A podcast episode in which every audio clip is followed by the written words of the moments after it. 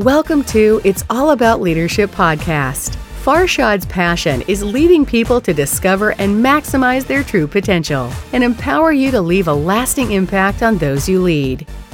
I want to have this heart to heart conversation today with you and share some of my personal experiences with you. I was going through some of my photos from 18 years, 20 years ago, and I found a picture with Brian Tracy when I was brand new in my leadership journey, I attended one of his seminars and we spent seven, eight hours together. What I'm sharing with you is not about me. I'm not trying to impress you. I want to impress upon you that while you are teaching, adding value to others, you always stay open, learning.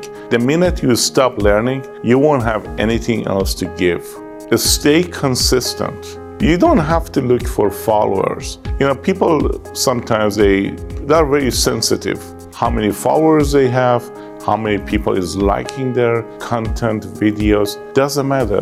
What is it in your heart will touch the heart. You need to be consistent with your message. If you have a good message to share with the world, you will find followers. So don't worry about it. Stay consistent with the message you have. Don't give up because consistency pays off. Consistency compounds. And there is nothing as powerful as staying consistent with your mission in life. When it comes to leadership, when it comes to growth, when it comes to real impact, there is no instant gratification. It's hard work, it's consistent work, it's sincere work, it's being vulnerable, it's being honest. I want to tell you, whatever you do in life, do it with energy, passion, do it from your heart. You know, sometimes we think too hard. Or how about if people don't like my content or my article or whether my presentation?